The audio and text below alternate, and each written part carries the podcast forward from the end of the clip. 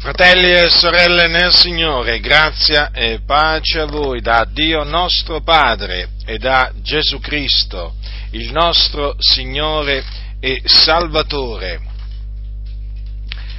Questa mia predicazione si propone di spiegarvi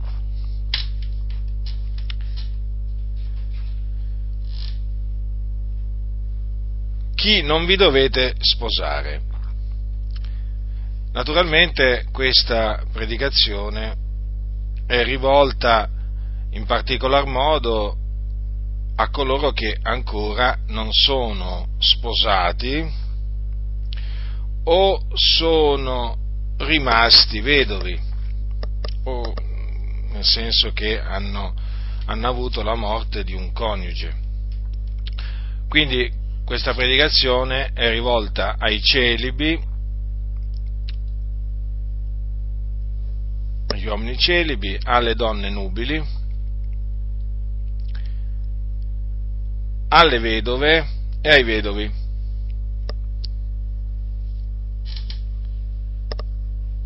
Ritengo che sia di fondamentale importanza che nella Chiesa si predichi questo perché oggi in nome della libertà, quale libertà però? La libertà secondo la carne,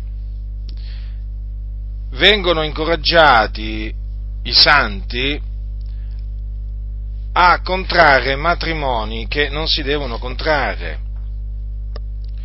che sono vietati dalla Sacra Scrittura.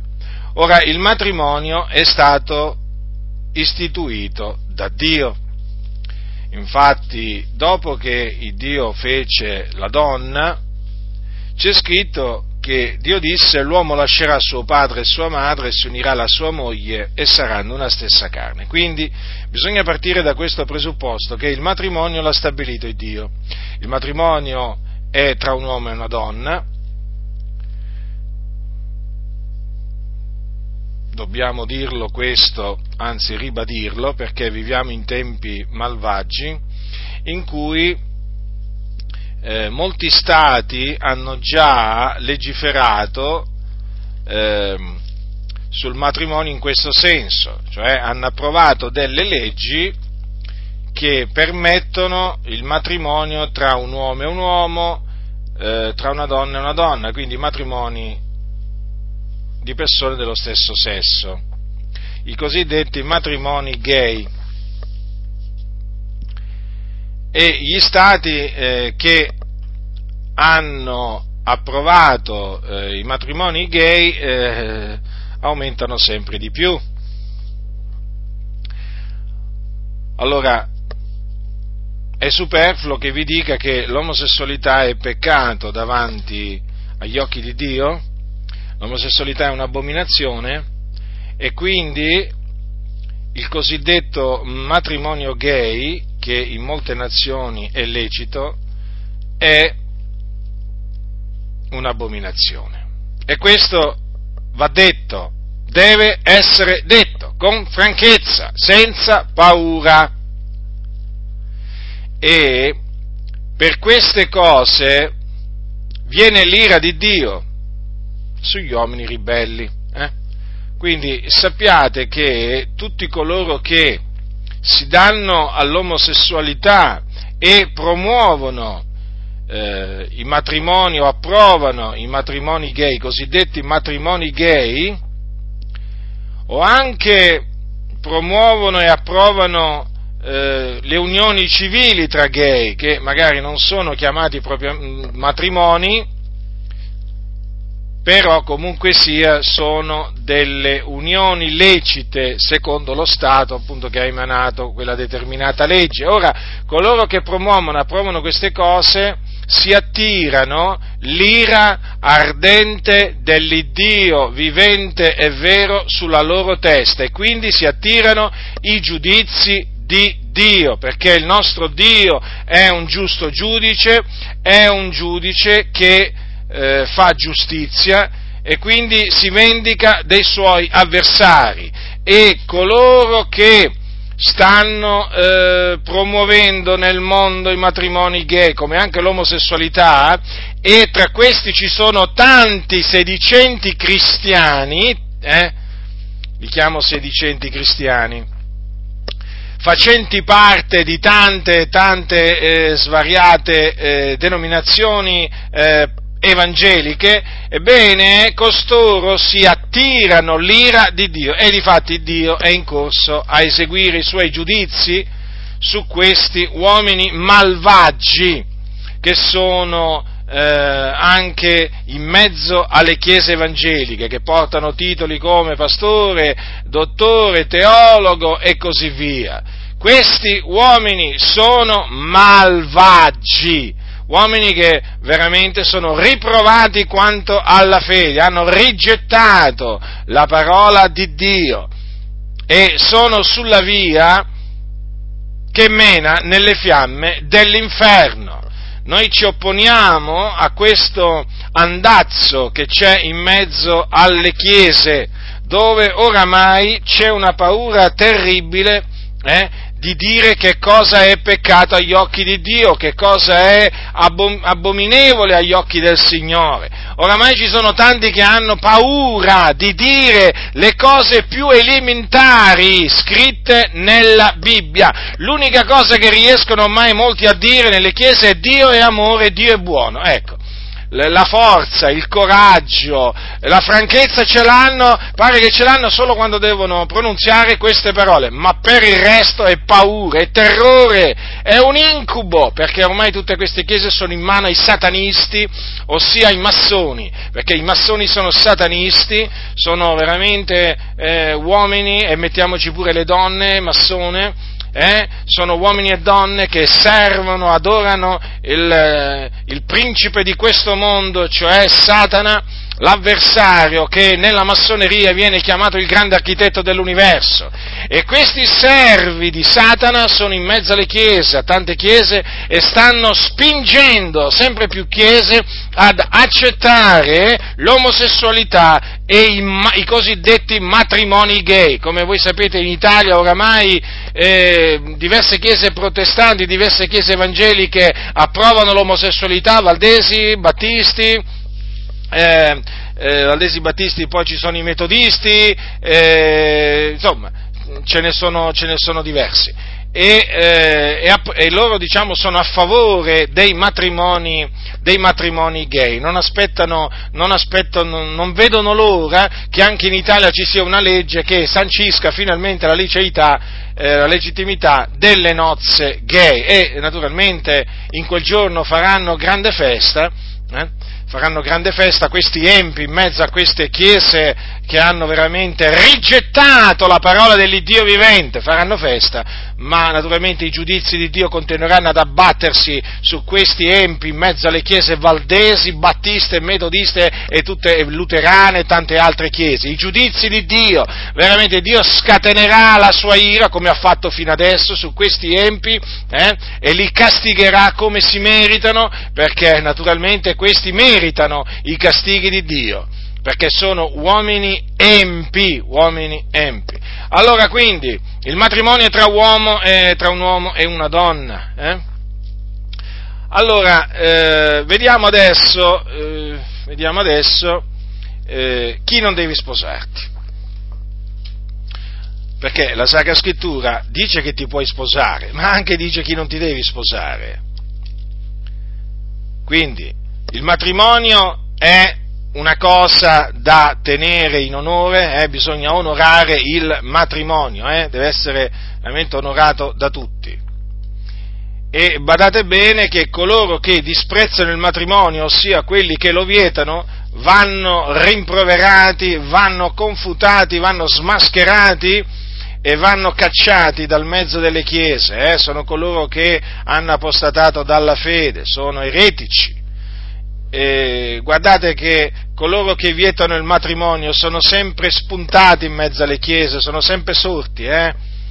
già nella Chiesa, nella chiesa antica, nella Chiesa antica, nei primi secoli, nei primi secoli d.C., sorsero eh, empi, eh, uomini che avevano abbandonato la fede, eh, avevano apostatato dalla fede, che si misero a vietare il matrimonio. Una, eh, quella del divieto del matrimonio è una dottrina di demoni, infatti Paolo dice a Timoteo, lo Spirito dice espressamente che nei tempi a venire alcuni apostateranno dalla fede, dando retta a spiriti seduttori, a dottrine di demoni, per via della ipocrisia di uomini che proferiranno menzogna, segnati di un marchio nella loro propria coscienza, i quali vieteranno il matrimonio e ordineranno l'astensione da cibi che Dio ha creati, affinché quelli che credono e hanno ben conosciuto la verità ne usino con rendimento di grazie, poiché tutto quello che Dio ha creato è buono, e nulla da riprovare sia usato con rendimento di grazie, perché è santificato dalla parola di Dio e dalla preghiera. E badate bene che queste parole si adempirono, eh? Già molti secoli addietro, nei primi secoli d.C., infatti degli ere- sorsero degli eretici che, eh, diciamo, dopo aver abbandonato, rigettato l'Evangelo di Cristo, quindi dopo aver apostatato dalla, dalla fede, si misero a, ins- a, a, vietare il matrimonio a ordinare l'astensione da cibi che Dio ha creati. E badate bene che ancora oggi esistono costoro, non è cambiato nulla, fratelli nel Signore, non c'è niente di nuovo sotto il sole. Quindi vi metto severamente in guardia da coloro che vietano il matrimonio. Eh? Sono malvagi, pure questi, sono uomini malvagi. Allora, Vediamo che cosa dice la scrittura in merito a chi, si, a chi uno si, o una non si deve sposare. Allora, il credente e la credente non si devono sposare un, una persona incredula. Infatti è scritto quanto segue nell'epistola di Paolo, nella seconda epistola di Paolo ai Corinzi, ai, santi di Corinto, leggiamo al capitolo eh, 6, dal versetto 14, queste parole. E qui è l'Apostolo Paolo che parla da parte di Dio in Cristo Gesù. Quindi è bene prestare attenzione a quello che lui dice, questa è parola di Dio, parola vivente e permanente.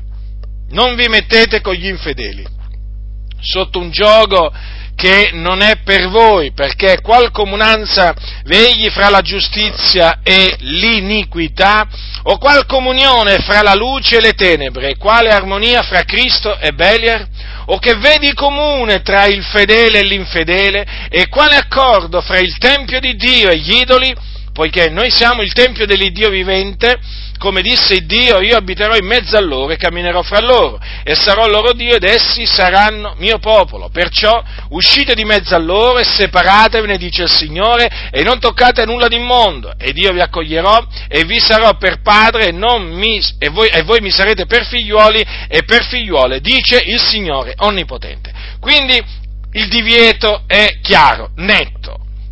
Eh, è lecito sposarsi, ma non è lecito sposarsi con un o una incre, in, in persona, con una persona, diciamo così, non credente. Eh? Non vi mettete con gli increduli. Allora, chi sono gli increduli? Spieghiamo pure questo, perché alcuni, alcuni non lo sanno. Allora, gli increduli sono coloro che non credono nel Signore Gesù Cristo ossia non credono che Lui è il figlio di Dio, morto sulla croce per i nostri peccati e risuscitato il terzo giorno a cagione della nostra giustificazione. Dunque gli increduli sono coloro che non credono nell'Evangelo. Essi, non credendo, non hanno la remissione dei peccati, non hanno la vita eterna, e quindi l'ira di Dio è sopra di loro, sono nelle tenebre, non hanno lo Spirito di Dio, perché lo Spirito di Dio dimora solamente nei cuori di coloro che hanno creduto. Costoro, cioè gli increduli, sono sotto la potestà di Satana, sono schiavi del peccato. Così la scrittura, eh, diciamo, descrive gli increduli. Allora, i credenti sono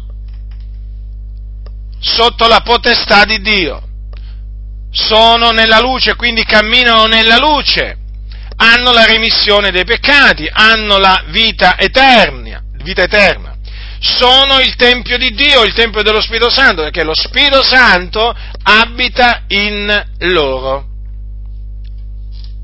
I credenti sono riconciliati con Dio, quindi non sono più figliuoli di ira come lo sono gli increduli. Allora, fratelli, che comunione c'è tra i credenti e gli increduli?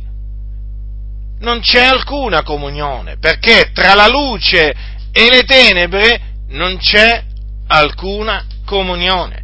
Allora, i santi sono luce nel Signore gli increduli, essendo peccatori, sono tenebre, fanno parte di questo mondo di tenebre.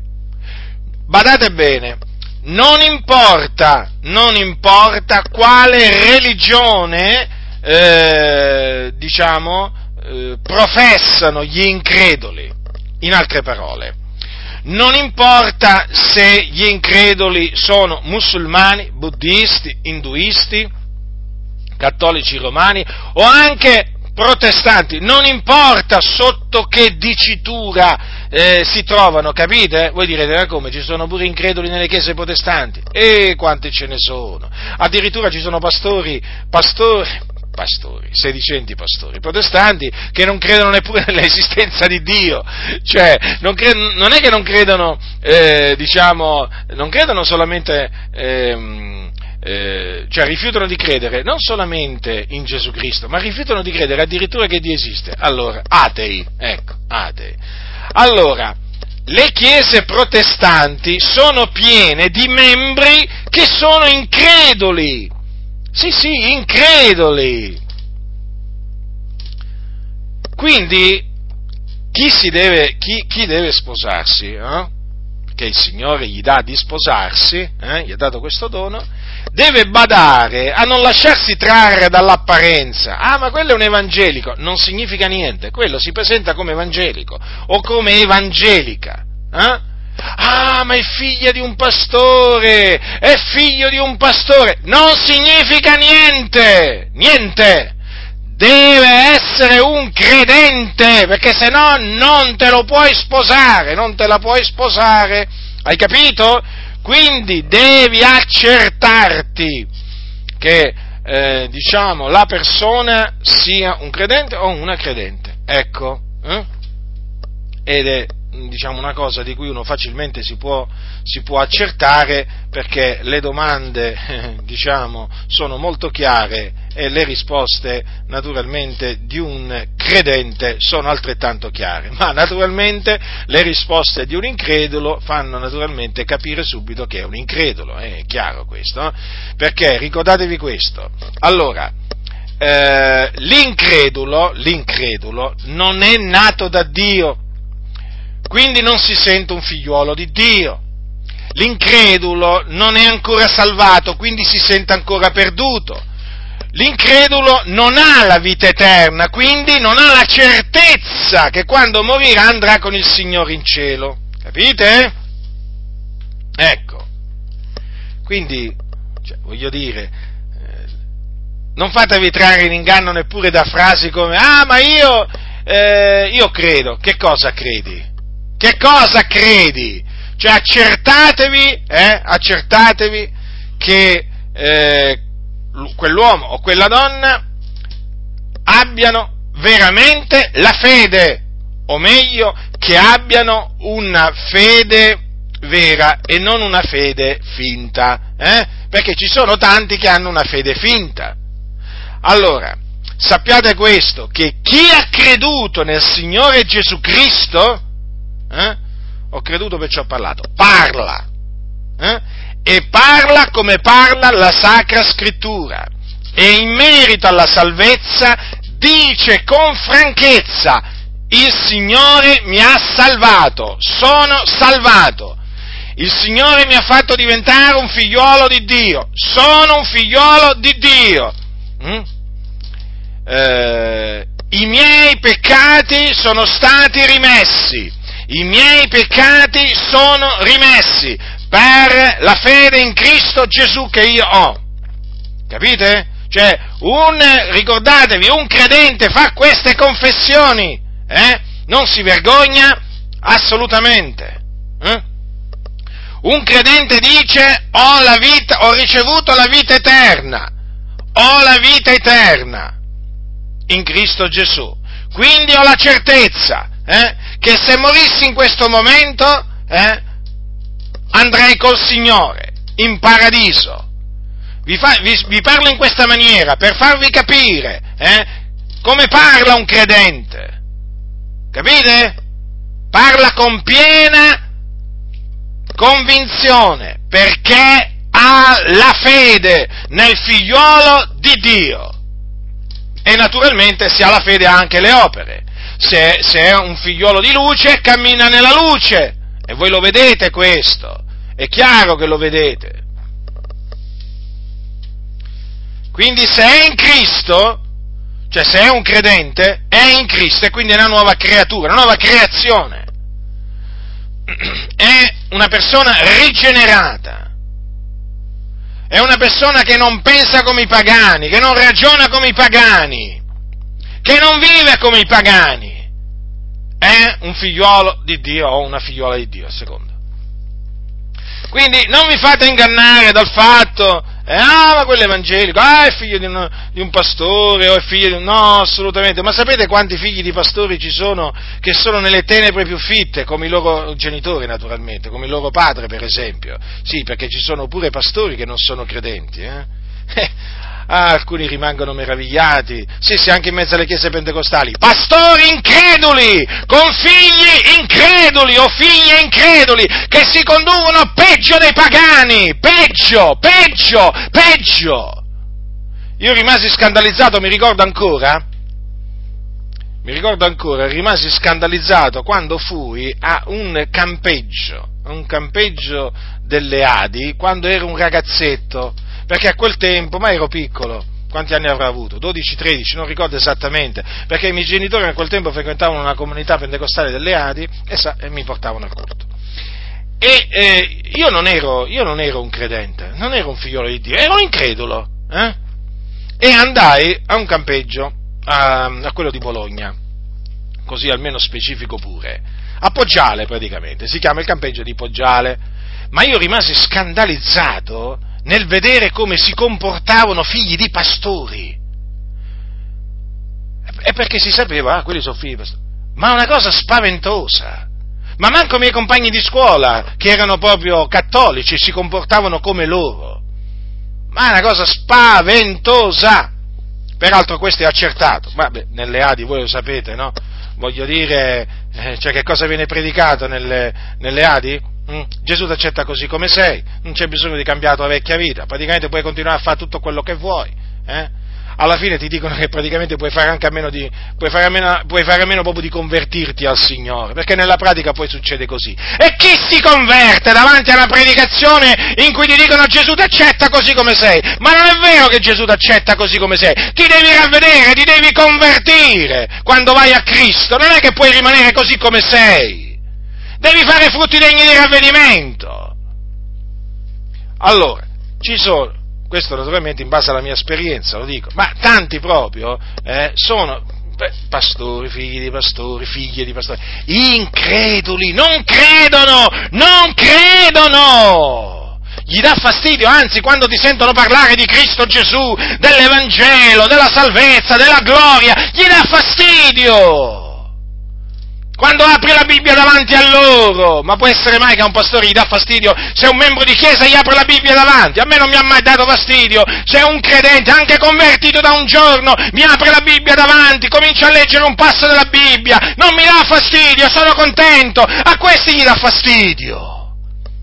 Sono increduli, non si sono mai convertiti al Signore, si parla dei genitori, perché poi come tale, tale padre tale figlio, Eh? C'è una stirpe di increduli in queste denominazioni. Eh? State molto attenti con, con chi vi mettete. Eh? È gente riprovata, gente da cui scappare, gente da evangelizzare, questi pastori, i loro figli, le loro famiglie e il loro parentato, gente a cui bisogna predicare il ravvedimento, l'Evangelo, affinché veramente si convertano a Cristo, perché sono morti ancora nei loro falli e nelle loro trasgressioni.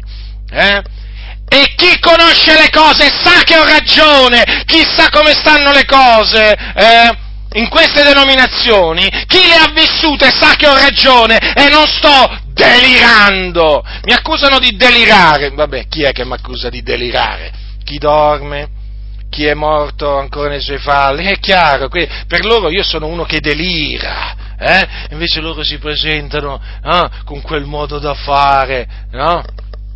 Eh, da savi secondo la carne, eh, con, quella, con, quella, falsa modestia, eh, con quella finta umiltà, eh, dietro cui si nasconde l'arroganza, più arrogante vorrei dire. Eh?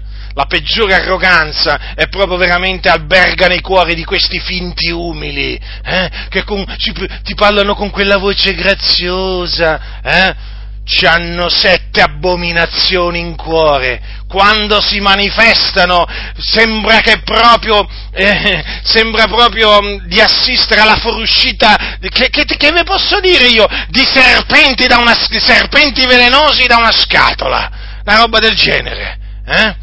Proprio sembra di essere vicino a, a una latrina proprio a cielo aperto. Un odore questi sono spaventosamente malvagi. Eh? Allora state molto attenti quindi, eh?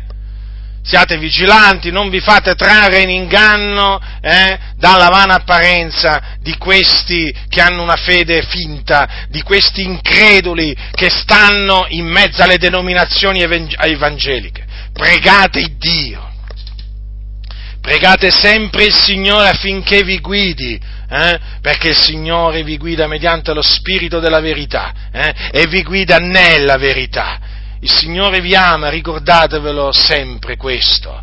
Il Signore fa del bene a quelli che lo amano e a quelli che lo temono. Quindi amate Dio, temete Dio, tremate davanti al Signore. Eh? Pregatelo sempre, le vostre richieste siano sempre rese note a Lui, a Lui, e il Signore esaudirà esaudirà le vostre richieste e vi darà ciò che il vostro cuore desidera. Quindi un, credente eh, o una credente, eh, un, figliolo, un figliolo di Dio o una figliuola di Dio, siatene certi, non fate di testa vostra, affidatevi al Signore, non appoggiatevi sul vostro discernimento, appoggiatevi al Signore, confidate nel Signore, eh, perché è di fondamentale importanza. Vedete, non c'è comunione tra la luce e le tenebre.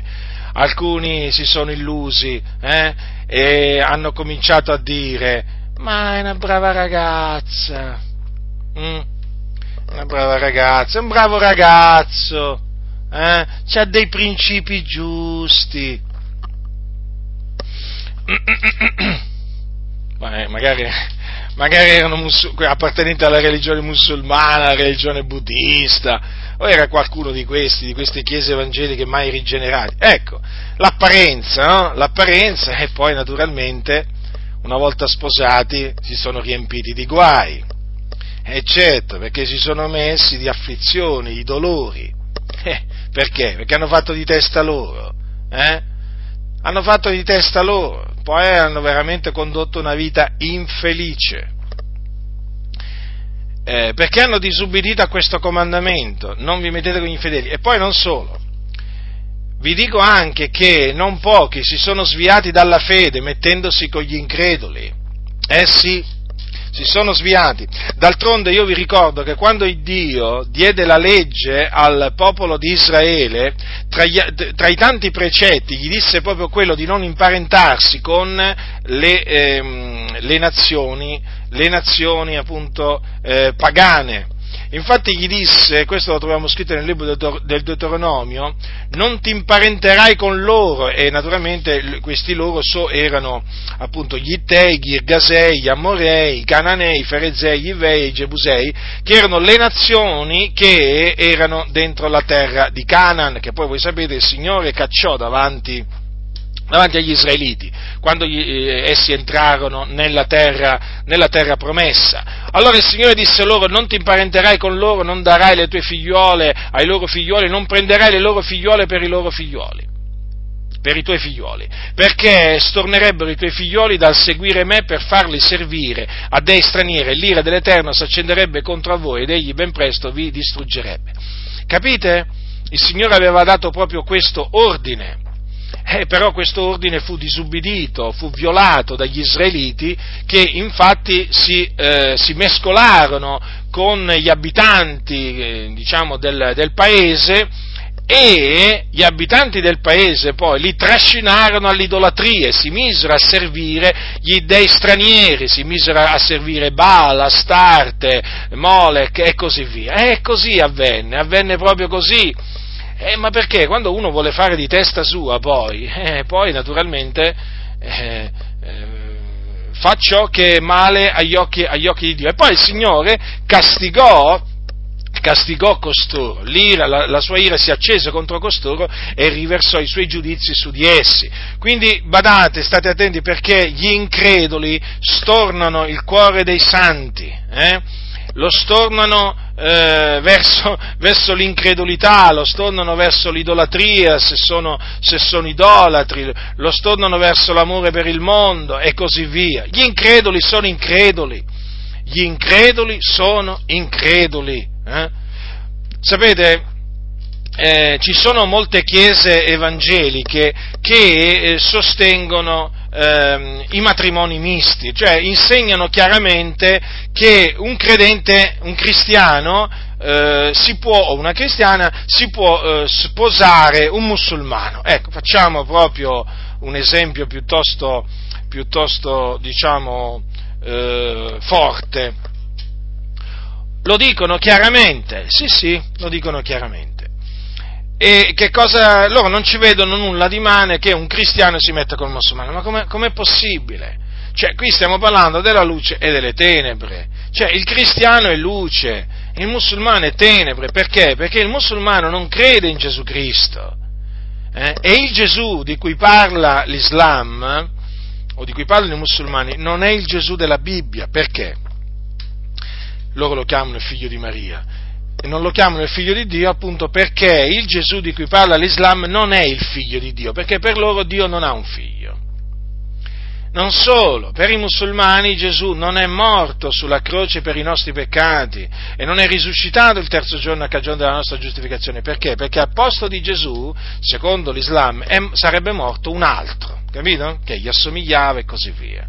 Allora i giudei credettero di aver, eh, questo è quello che dice l'Islam, di aver ucciso Gesù, ma in effetti, in effetti non si erano resi conto che quello che, eh, quello che era morto era qualcuno che assomigliava a Gesù. Ora, vi faccio questa domanda, ma che comunione ci può essere tra uno che crede che Gesù Cristo è il figlio di Dio, morto sulla croce per i nostri peccati, risuscitato il terzo giorno a cagione della nostra giustificazione? Cioè, è uno o una eh, che... Eh, che non crede a questo e che crede appunto eh, le falsità che insegna l'Islam in merito a Gesù. Ci può essere mai qualche comunione? Io faccio questa domanda.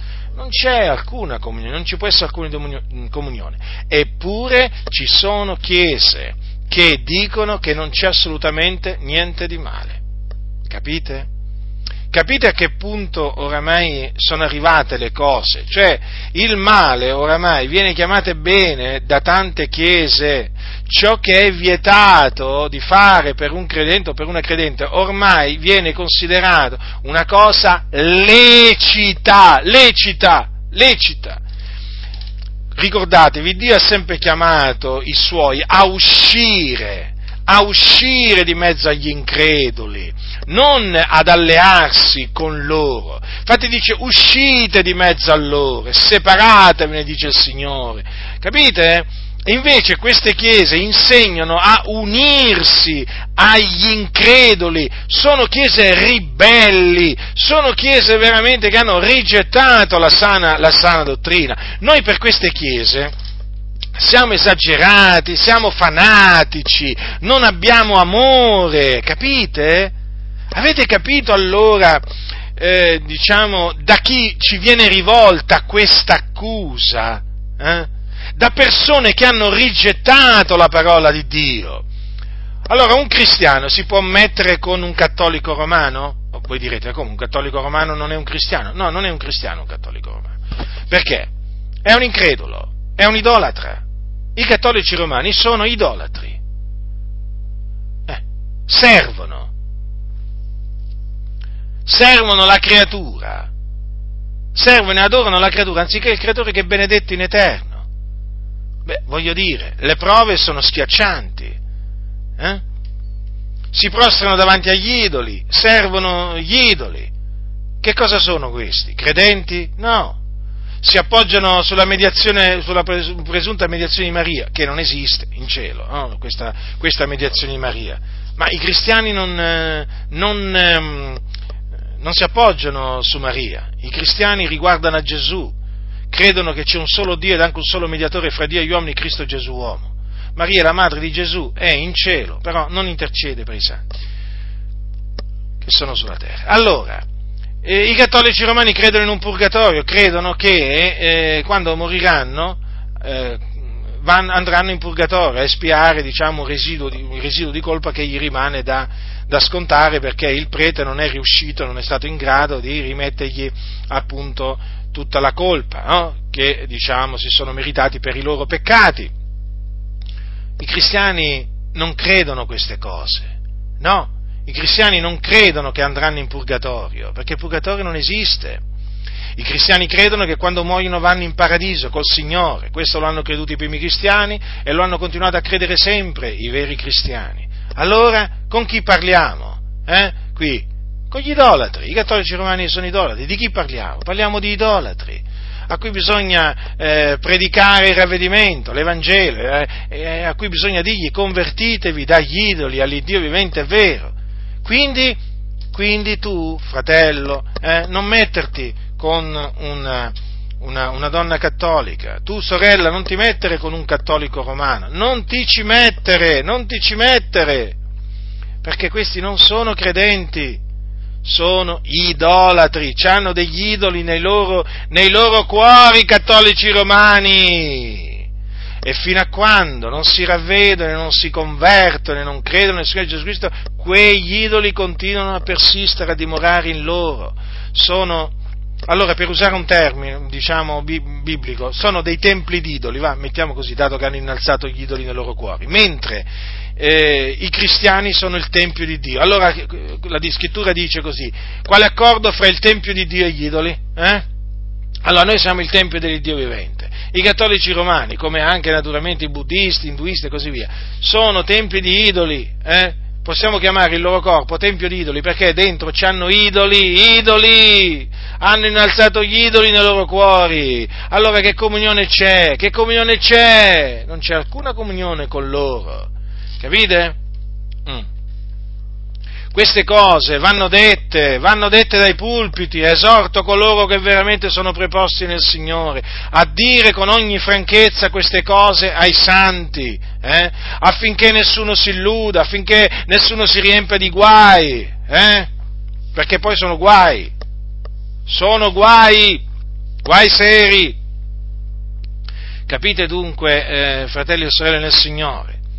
Ecco, quindi prestate la massima attenzione a quello che dice la Sacra Scrittura, eh? non disprezzate quello che dice la parola di Dio, la parola di Dio ha sempre ragione, ha sempre ragione, perché è la parola di Dio, eh? è la parola di Dio, e Dio, e Dio ha sempre ragione. Sapete, mh, mm, ci sono molti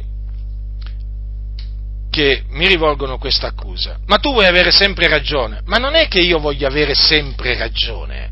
Che significa? Se io sbaglio nei confronti del mio prossimo, non è che pretendo di avere ragione, gli chiedo scusa.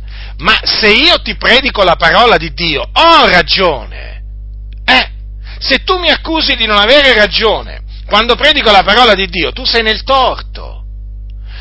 Tu mi puoi, tu mi puoi riprendere se io, eh, diciamo, eh, ti compio un to- faccio un torto nei tuoi confronti. Allora tu mi puoi dire e me lo devi dire, guarda che non hai ragione e naturalmente io ti devo dare ragione nel senso che devo, devo, devo chiederti scusa, perdono se ti faccio un torto. Ma se io ti predico la parola di Dio, non ti sto facendo alcun torto, eh? Non è che pretendo di avere ragione, ho ragione, perché questa è la parola di Dio. Oggi molti hanno la paura di dire così è scritto, e non non può essere altrimenti, perché hanno paura che gli vanno a dire, ah ma tu pensi di avere sempre ragione, ma se è scritto così ho ragione, non mi interessa se il mio prossimo mi dice, ah tu vuoi avere sempre ragione, allora io non devo parlare ai musulmani a questo punto, non devo dirgli, non devo predicargli l'Evangelo per paura che mi dicano, ah ma tu vuoi avere sempre ragione, non predica ai buddisti, perché se no per paura che mi dicano, ah ma tu vuoi avere sempre ragione, e non predica ai cattolici romani, e non predica agli induisti, non predico agli atei, non predico più a nessuno a questo punto, no? Per evitare che venga accusato, ah ma tu vuoi avere sempre ragione. Ma che ragionamento è? Qui oramai devo parlare in questi termini, eh, per spiegare dei concetti semplici. Se tu predichi la parola di Dio, hai ragione. Chi ti viene contro ha torto. Oh, e queste le cose stanno così. Allora, se la scrittura dice non vi mettete con gli infedeli, questa è la parola di Dio, è la parola di Dio. Ho ragione, sì, ve lo dico in questi termini, ma ho ragione perché sto trasmettendo la parola di Dio. Oh, allora, io non mi vergogno di predicare la parola di Dio, non mi vergogno. Sono stato chiamato a predicare la parola di Dio. Guarda a me se mi, se mi vergognassi della parola del Signore. Eh? È come vergognarsi del Signore, è la stessa cosa. Eh? Molti hanno paura, hanno vergogna. È veramente una cosa scandalosa, scandalosa! Non si vergognano di raccontare barzellette, di fare battute dai pulpiti, non si vergognano di dire menzogne di ogni genere da pulpiti, oh, però si vergognano di dire la verità. Ma guardate che oggi veramente, guardate che oggi veramente nelle chiese si assiste veramente a, a, a de, eh, si vedono, si sentono abominazioni di ogni genere. Eh? Ah, ma tu non sei per la libertà. Allora, io sono per la libertà, ma quale libertà? La libertà in Cristo Gesù. Tu sei libero di sposarti. Eh? Allora, mettiamola così. Allora, tu sei libero nel Signore di sposarti, ripeto, se sei celibe, nubile, vedovo eh, vedova, eh? sei libero. Allora, hai questa libertà nel Signore di sposarti chi vuoi. Eh? Quindi io non è che ti verrò a dire non sposarti una persona negra, eh, nera di pelle. Hm? Oh, non ti, non ti, sposare una cinese o, o, o, un, o, che vi posso dire, un filippino. No, no, assolutamente, perché qui non è che queste cose qua non, non si possono mica dire. Cioè, uno si sposa poi naturalmente eh, la persona che ama, poi che sia africana, che sia cinese, che sia brasiliana, cioè quello. No, no, no, non ti sto dicendo questo, non ti sto dicendo questo, non ti sto dicendo che devi sposarti, eh, facciamo un esempio, a un fratello, non è che ti sto dicendo sposati eh, la bruna e non sposarti la bionda, o sposati la bionda e non sposarti, cioè, che ragionamento è? Non ti sto mica dicendo questo, ti sto solo dicendo che non ti devi sposare eh, un incredulo, una persona non credente, e questo è un comando, eh, questo è un comando, eh sì, eh, eh, eh. Sbaglierei se naturalmente ti dicesse oh, non ti devi sposare una persona di colore, di colore scuro. Eh? eh? allora lì sbaglierei, certo che sbaglierei, agli occhi di Dio peccherei, eh? perché appunto è permesso di sposarsi, diciamo, persone, voglio dire, eh, con una fisionomia diversa, va, con un colore di pelle diverso e così via, no, questo è permesso, eh? Però ti sto dicendo, diciamo, di non metterti con gli infedeli, perché lo dice la Sacra Scrittura, capisci? Allora io non è che mi vergogno di dire quello che dice la Sacra Scrittura, è la parola di Dio. Perché mai mi dovrei vergognare della parola di Dio? Eh? Ma perché mai? La parola di Dio è verità. Non ha mai fatto male a nessuno la parola del Signore, ha fatto sempre del bene. Coloro coloro che hanno, osserv- hanno, ascoltato la parola di Dio e l'hanno messa in pratica eh, eh, sono sempre eh, stati benedetti. No? Sono, sono, annoverati tra i benedetti, beati quelli che ascoltano la parola di Dio e la mettono in pratica. Quindi voglio dire, c'è solo, c'è solo felicità, c'è solo gioia nell'osservare la parola di Dio. Eh, quindi non vi mettete con gli infedeli sotto un gioco che non è per voi, eh? prestate la massima attenzione. Allora, eh, quindi deve essere la persona che uno si sposa nel Signore. Difatti, difatti questo è confermato da quello che dice l'Apostolo Paolo quando dice, mm, quando dice ai, ai, santi di Corinto, capitolo 7, versetto 39, la moglie è vincolata per tutto il tempo che vive il suo marito, ma se il marito muore, le è libera di maritarsi a chi vuole, purché sia nel Signore. Vedete? Quindi, libera, vedi, libertà, eh? siamo per la libertà no? Ma vedete, libertà naturalmente eh, di, sposa, di, sposarsi quello che uno vuole, no? chi vuole. Un...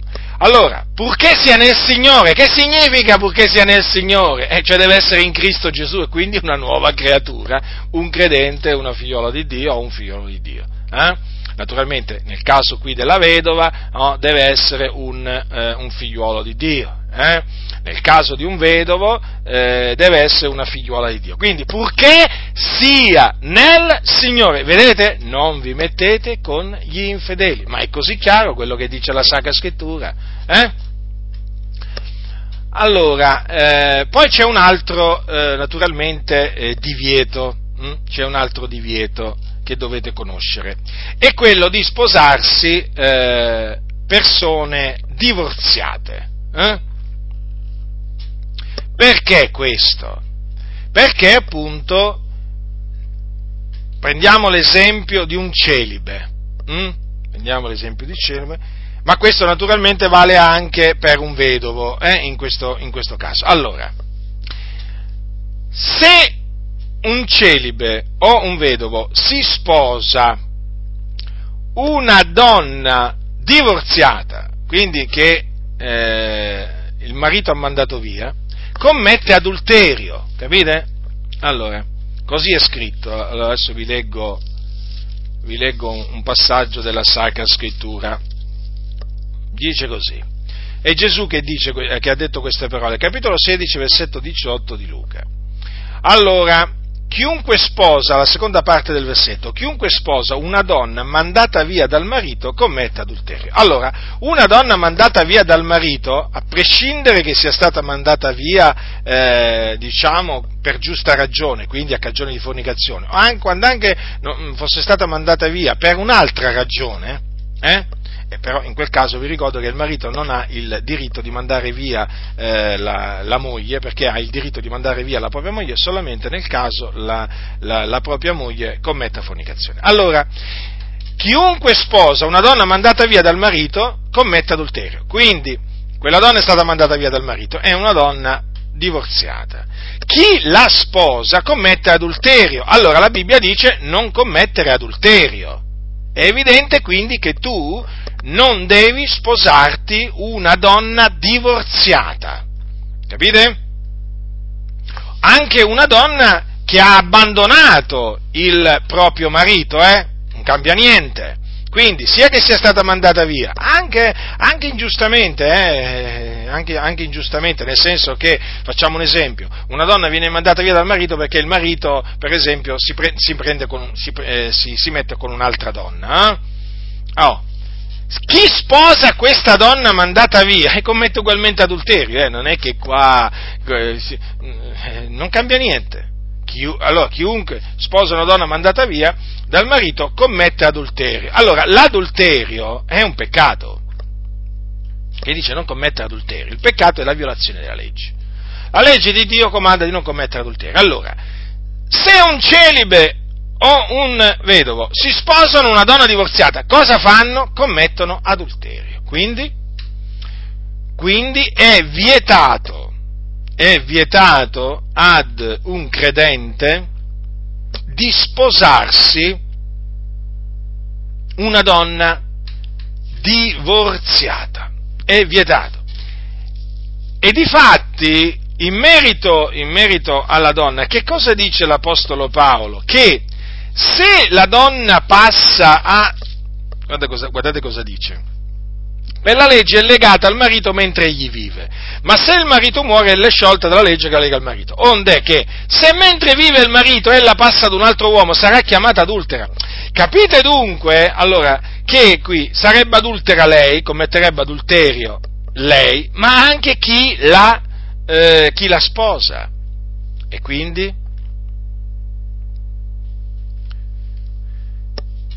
Ma solamente allora in caso di, della, morte, della morte del marito, allora questa, questa, questa donna risulterebbe libera di sposarsi. Allora in quel caso, in quel caso eh, fermo restando che la donna sia credente, se è vedova, se rimane, rimane vedova perché appunto il marito muore, allora un fratello eh, celibe può sposarla.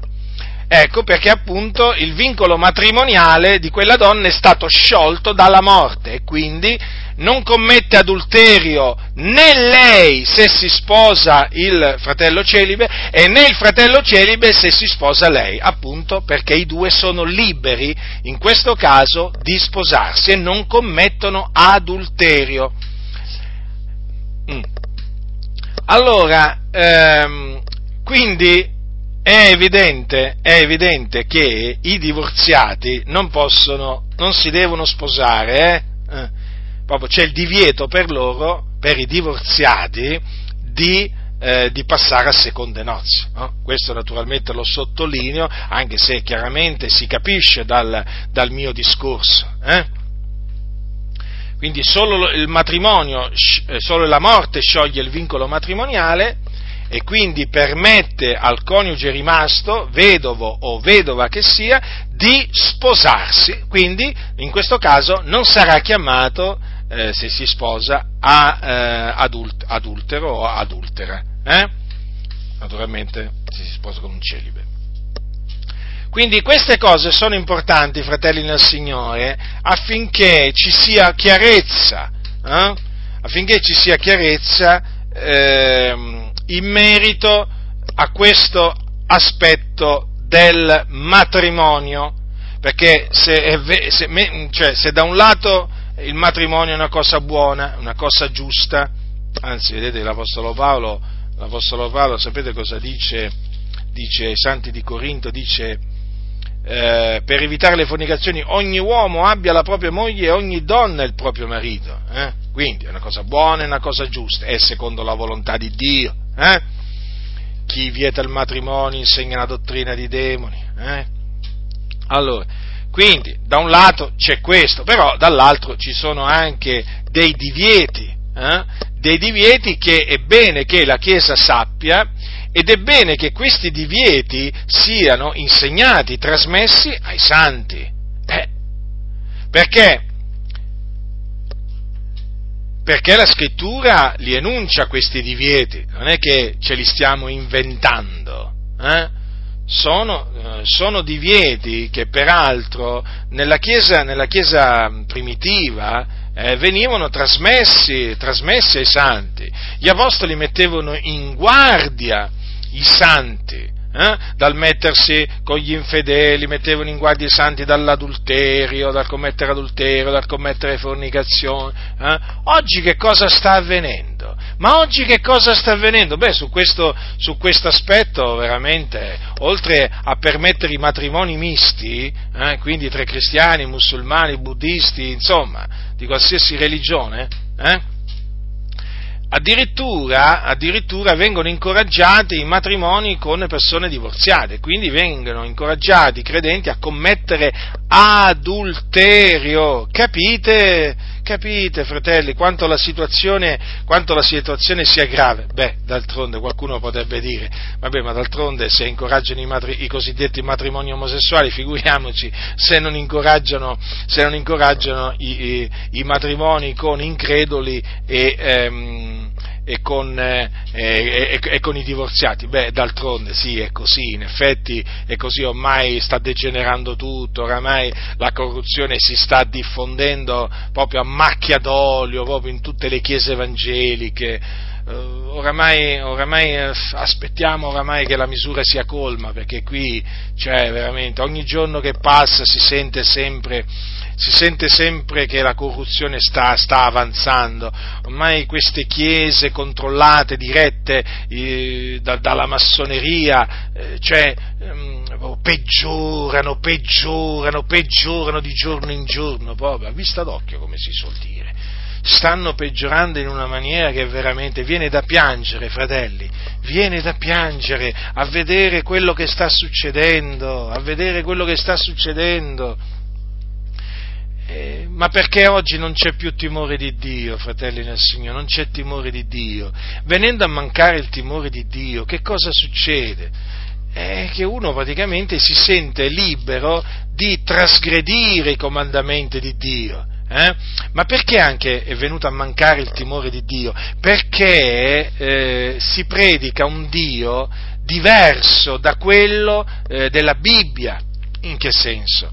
Cioè si predica eh, un Dio solo, che è solo amore, che è solo buono, intendiamoci, Dio è amore, Dio è buono, ma attenzione a quelli che vi dicono che siccome Dio è amore è solo amore, siccome Dio è buono è solo buono e quindi non può assolutamente castigare nessuno, non può far morire nessuno, non è un vendicatore e non si adira nemmeno. Addirittura ci sono quelli che dicono che Dio nemmeno si adira eh, quindi alcuni vi presentano questa eresia in questa maniera. Ah, Dio è solo amore, intendendo dire, ah, stai tranquillo, stai tranquillo perché Dio non castiga nessuno, non fa morire nessuno. Allora, è chiaro che presentando un Dio che non castiga, un Dio che non castiga nessuno, eh? credenti, non credenti, non castiga nessuno, che non fa morire nessuno, non importa se credenti o non credenti, è chiaro, ma quale timore di Dio ci può essere nella Chiesa? Eh?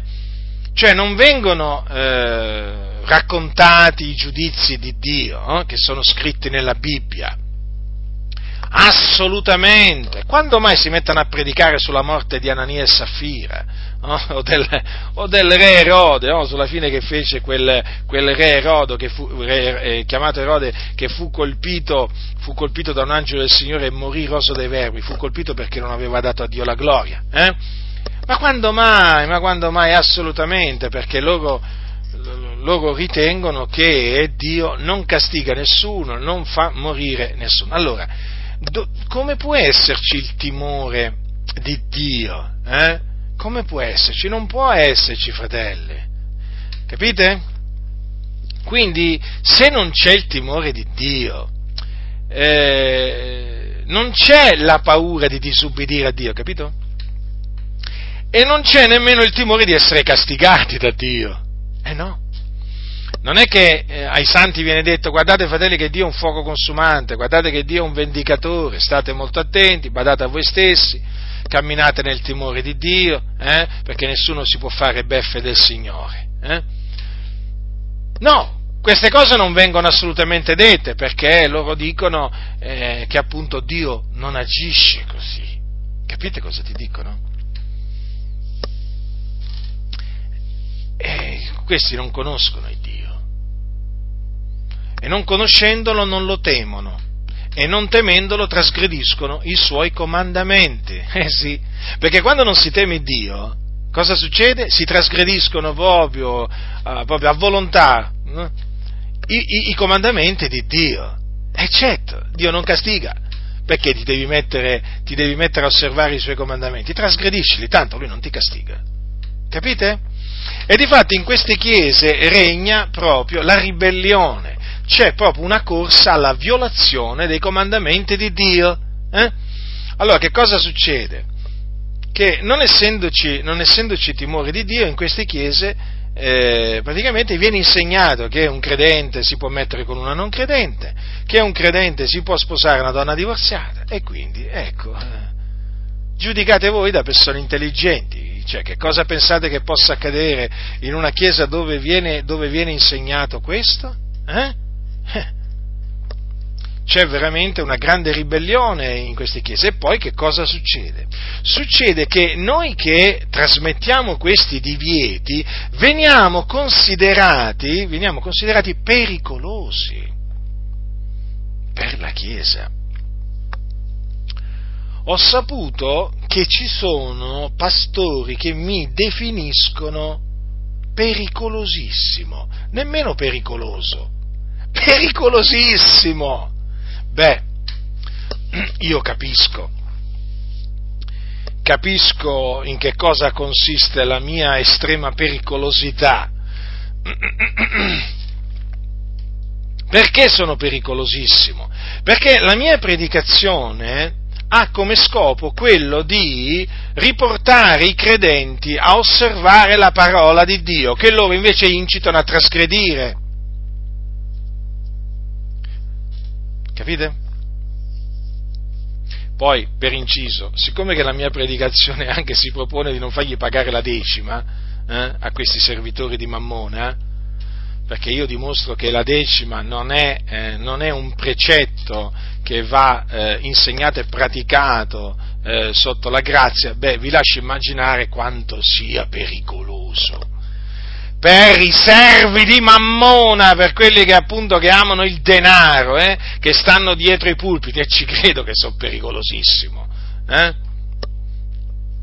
Gli faccio mancare gli faccio mancare, diciamo, abbondanza di denaro eh, nelle loro casse, ma è giusto che sia così, è giusto che sia così, tanti e tanti, tantissimi, fratelli e sorelle, ormai questo lo so, hanno smesso di dare la decima a questi impostori. E noi siamo contenti. Quindi è inevitabile che io sia considerato pericolosissimo Comunque i fratelli adesso si sentono liberi, finalmente, eh, perché prima gli avevano messo questo precetto della decima sulle spalle, pesa- mm, questo precetto pesante, adesso si sentono liberi. Finalmente si sentono liberi di dare veramente quello che hanno in cuore di dare per l'opera di Dio, non per l'opera degli impostori. Eh? E mm, si sentono liberi come è giusto che sia. Eh? Noi predichiamo la libertà, io sono per la libertà, ma non per la libertà secondo la carne, eh? ma per la libertà che è in Cristo Gesù. E dove c'è lo Spirito del Signore, qui vi c'è la libertà in Cristo Gesù. Eh? Ma dove c'è lo spirito della massoneria, eh? che è lo spirito dell'anticristo, non c'è la libertà vera, c'è una libertà finta. Eh? Fanno credere i massoni a queste chiese che sono libere quando invece sono schiave.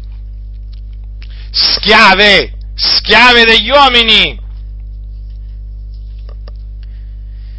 E allora vi stavo dicendo che è chiaro che stando così le cose, predicando questi divieti, tu vieni considerato eh, pericoloso, vieni considerato pericoloso perché secondo loro tu, non, tu provochi divisioni Capite? Cioè, guardate un po' questi come ragionano in maniera perversa. Cioè, ti accusano a te che predichi questi divieti, giusti divieti, eh, perché in effetti sono biblici, eh, di provocare divisioni o confusione. Capite? Perché queste chiese oramai, fratelli, chiamano il male, lo chiamano bene, il bene lo chiamano male. I malvagi in queste chiese sono onorati e sono chiamati buoni, i buoni invece sono disprezzati e sono chiamati cattivi. Capite? La Bibbia dice togliete il malvagio di mezzo a voi stessi, no? In queste chiese è come se leggessero togliete il buono di mezzo a voi stessi, tolgono i buoni. ve lo posso assicurare, ma ve lo posso proprio assicurare! Perché veramente in molti casi si trova, veramente ormai sono assemblee di... Guarda, ci sono chiese che oramai va detto, sono assemblee di malvagi. No, non sono assemblee di santi, sono assemblee di malvagi.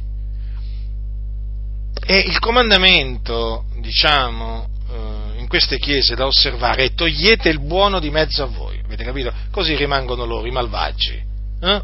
a divertirsi, a godersi la vita eh? e a fare come gli pare e piace. Il buono quindi, via! Cacciatelo! Diffamatelo! Calunniatelo! Eh? Dite che è un eretico! Sì, sì, tra di loro si parlano in questa maniera. Eh? Dite che è un settario! Che fa parte di quella setta pericolosa la cellula, com'è che la chiamano? La cellula terroristica evangelica di Al-Qaeda, addirittura come ci hanno chiamato. Ma com'è possibile? Ma da dove gli viene tutta sta, tutta sta fa- Ma quanta fantasia c'hanno questi? Ma quanta fantasia c'hanno questi? Addirittura, ad... vabbè, lasciamo stare. In effetti, questo giusto per farvi capire, fratelli nel Signore, cioè, come si sono ridotte queste chiese. Cioè, chi predica la santità oramai è, eh, chi predica un Dio giusto, un Dio vendicatore, come giusto che sia, viene definito un terrorista praticamente, uno che mette in guardia i santi eh, dagli impostori, uno che mette in guardia i santi affinché si conducano, si conducano in maniera degna del Signore per non attirarsi l'ira di Dio, ecco è un terrorista, è un terrorista. Mi ricordo ancora una volta mentre stavo, mentre stavo predicando in una piazza di Roma, mi sta venendo in mente adesso, mi ricordo una donna, una donna si mise a gridare, terrorista, terrorista! E evidentemente, evidentemente questo fatto del terrorista, voglio dire, è piuttosto, è piuttosto comune, nel senso questo fatto di accusarmi di essere un terrorista. E poi naturalmente siamo tutti terroristi, noi che siamo di pari consentimento, siamo ecco una cellula terroristica evangelica, eh? è chiaro, per forza di cose. Eh?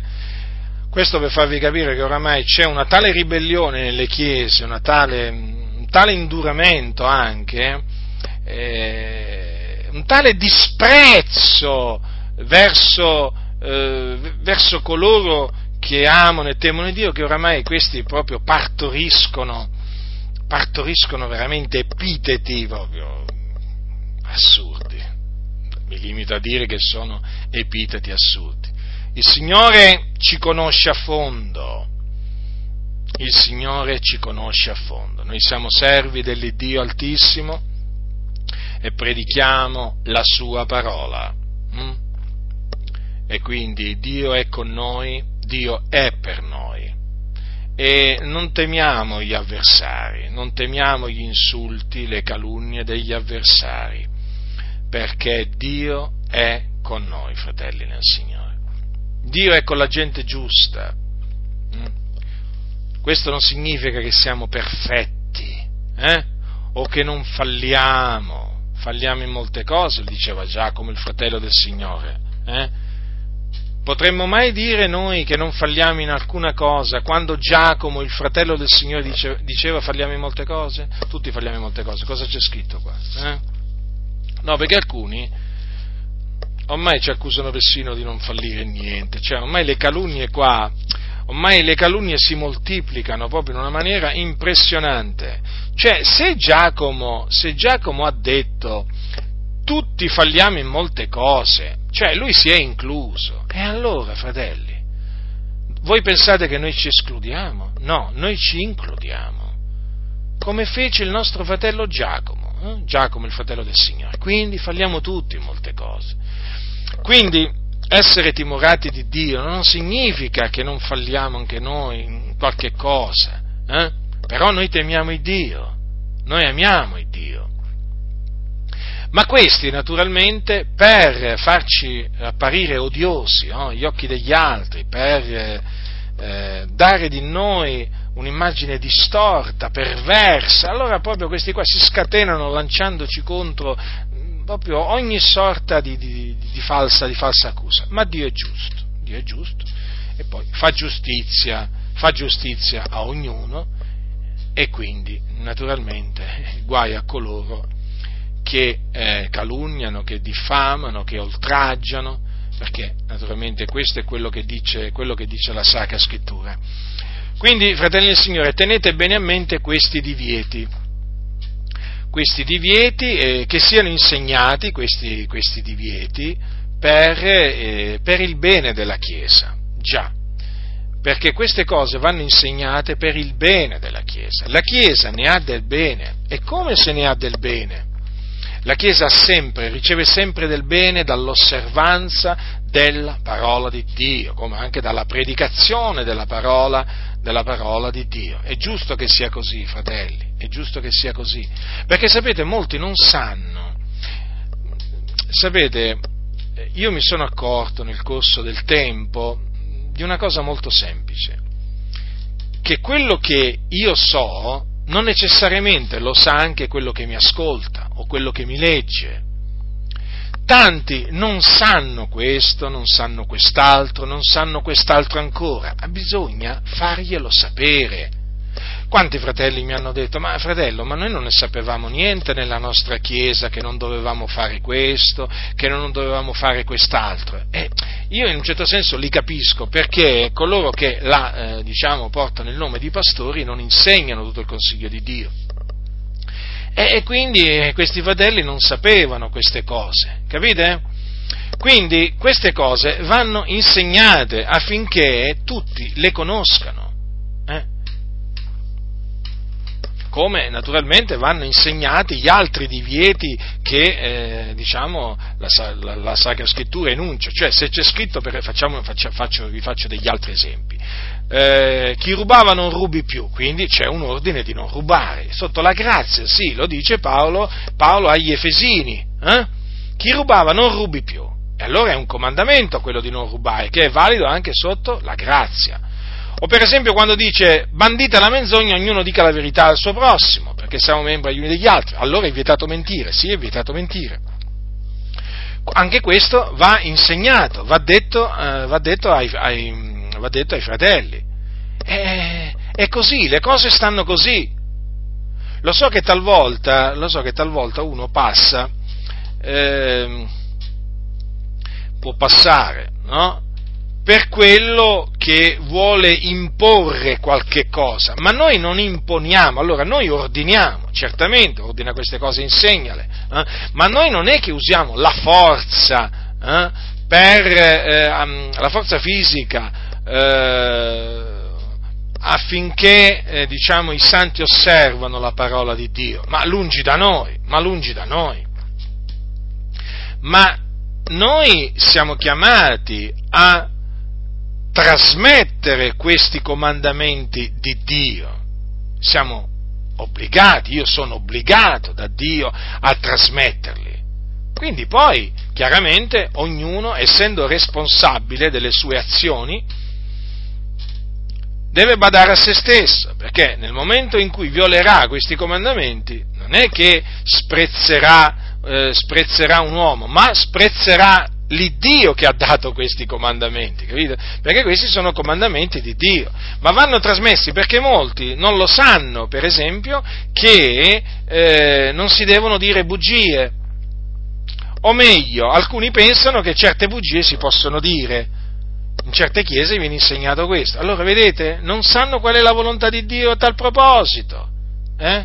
Alcuni, per esempio, non sanno che i cristiani non devono rubare nella maniera più assoluta, nemmeno per aiutare un altro. In altre parole, tu non è che puoi andare a rubare a un ricco del denaro per darlo al povero. No. Non puoi nemmeno rubare per aiutare con la tua rifurtiva i poveri. No. Facciamo un esempio. Non è che un cristiano può andare al supermercato, rubare qualche cosa per darla poi ai poveri. No. Un cristiano se va al supermercato o al negozio va e compra la merce eh, non la va a rubare, perché quello è un furto.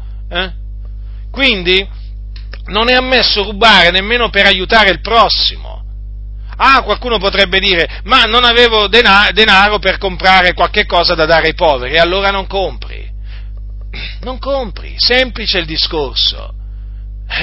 Se non hai denaro non compri, capito? Che vai a rubare e dopo, e dopo viene a dire, ah, ma io ho rubato per, eh, per, aiutare. No, no, tu non devi rubare per niente, manco per, se, quando vuoi aiutare qualcuno. Eh? O per esempio, ci sono quelli che eh, non sanno eh, che eh, non si deve corrompere il prossimo eh, dandogli del denaro sotto banco, anche a fin di bene. Facciamo un esempio? Facciamo un esempio. Eh, una chiesa sta costruendo, sta, diciamo, vuole costruire un luogo di riunione. Non arriva il permesso per costruire quel luogo di culto. Cosa fa il, eh, il pastore? Chiamiamolo così, va? Si riunisce col consiglio di chiesa e dice che facciamo? Qui il permesso non arriva, non arriva la licenza, insomma, fanno diciamo, un conciliabolo si mettono d'accordo e allora il pastore propone di dare del denaro sotto banco all'assessore, al sindaco, insomma, a qualcuno che può fargli avere quella licenza, quel permesso. Eh? Allora il consiglio di chiesa dice sì, siamo d'accordo, facciamo così, ma quello è un peccato, è un peccato! Avete capito? Ed è anche un reato! Poi arrivano le manette. Hm? Poi arrivano le manette, eh? Allora, ma che fa quando vengono scoperti? Allora, quello è un reato, non si possono fare queste cose, i cristiani non possono fare queste cose. Ah, ma era per costruire un luogo di culto, non importa niente!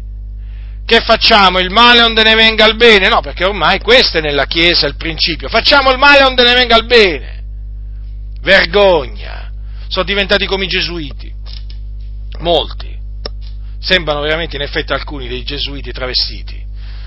Capite cosa vi voglio dire? Non le sanno queste cose in tante chiese, non le sanno. E allora siccome che tanti non le sanno, bisogna dirgliele. E per quale ragione? Per quale ragione trasmettiamo questi precetti, questi devieti, affinché il popolo di Dio cammini in modo degno di Dio, affinché il popolo di Dio faccia il bene, soltanto il bene e si astenga da ogni specie di male, affinché il popolo di Dio non faccia bestemmiare il nome di Dio, non faccia biasimare la parola di Dio, la dottrina di Dio. Capite? Noi vogliamo che il nome di Dio sia onorato, glorificato, celebrato, esaltato. Noi vogliamo che la dottrina di Dio sia onorata, capite? E quindi vogliamo che la Chiesa si comporti, i santi si comportino in maniera degna del Signore. Ma se i santi si mettono a trasgredire i comandamenti del Signore, come potranno camminare in maniera degna del Signore? Eh? E quello si mette con un, un'incredula, e quello si mette con una divorziata. Ma mi fate capire? Ma mi fate capire? Capire come il Signore può essere onorato eh, trasgredendo questi comandamenti. Non può essere onorato non può essere onorato e non viene onorato quando si trasgrediscono questi suoi comandamenti come anche il resto dei suoi comandamenti, capite? Quindi noi non siamo di quelli che impongono, perché ci avete visto imporre a qualcuno con la forza eh, i comandamenti? C'è qualcuno che può testimoniarlo questo? Si faccia avanti, si faccia avanti, non c'è nessuno. Noi esortiamo, scongiuriamo, ordiniamo da parte di Dio questo, ma poi avvertiamo eh, che chi sprezza i comandamenti di Dio sa tira l'ira di Dio, questo lo dobbiamo fare però. Eh sì, lo faceva l'Apostolo Paolo e quindi lo facciamo pure noi. Ah, tu non sei l'Apostolo Paolo, sì, ma io mi studio di imitare l'Apostolo Paolo. Chi sprezza questi precetti non sprezza un uomo, ma quelli di Dio il quale anche vi comunica il dono del suo Santo Spirito. E quelli che sprezzano il Dio vengono avviliti da Dio, questo lo dobbiamo dire. Siete dei terroristi, chiamateci pure terroristi.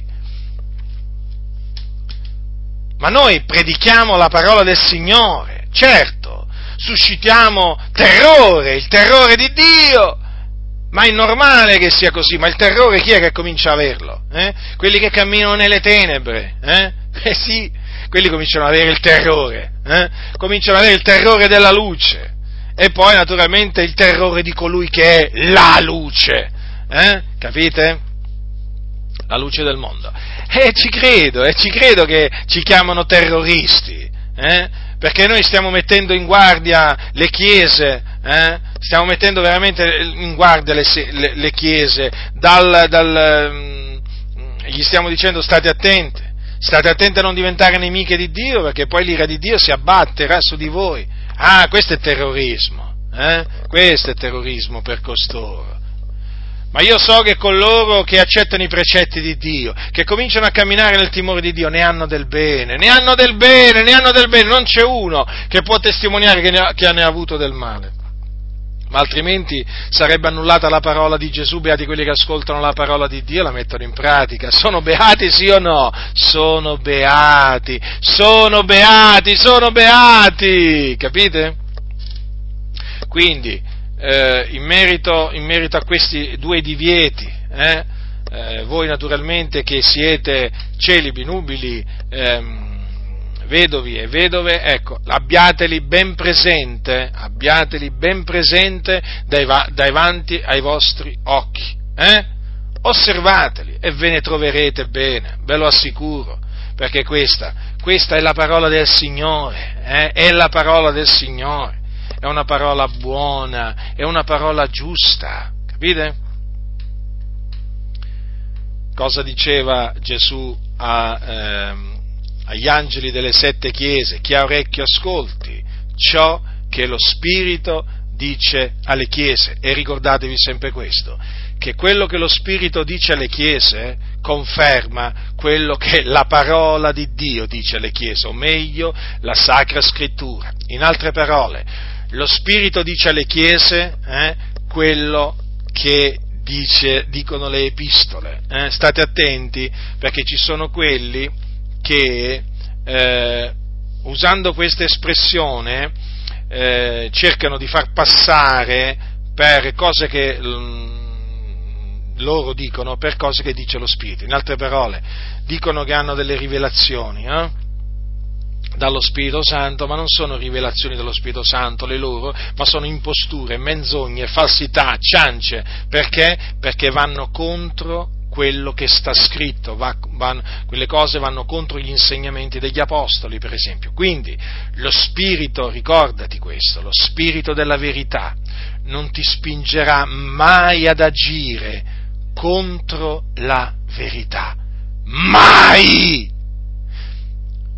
Ti spingerà sempre ad mettere in pratica la verità e la parola di Dio è verità. Capito? Gli insegnamenti degli apostoli sono verità. Quindi lo spirito che ti incita ad andare contro gli insegnamenti degli apostoli o contro gli insegnamenti di Cristo Gesù, ricordati, non è lo spirito della verità, ma è lo spirito dell'errore. Stai attento stai attenta, capito? Non lasciarti ingannare, eh? non lasciarti ingannare, non dare retta a coloro che usano il nome del Signore eh, per ingannare le persone. Il Signore mi ha detto, il Signore mi ha detto, il, lo Spirito mi ha rivelato, poi quando li ascolti eh, tu capisci che il Signore non gli ha detto niente, che lo Spirito non gli ha detto niente, perché quelle cose sono imposture, eh, eh, diciamo cose che si sono inventate loro per ingannare le anime. Attenetevi fermamente a quello che dice la Sacra Scrittura. La grazia del Signore nostro Gesù Cristo sia con tutti coloro che lo amano con purità incorrotta.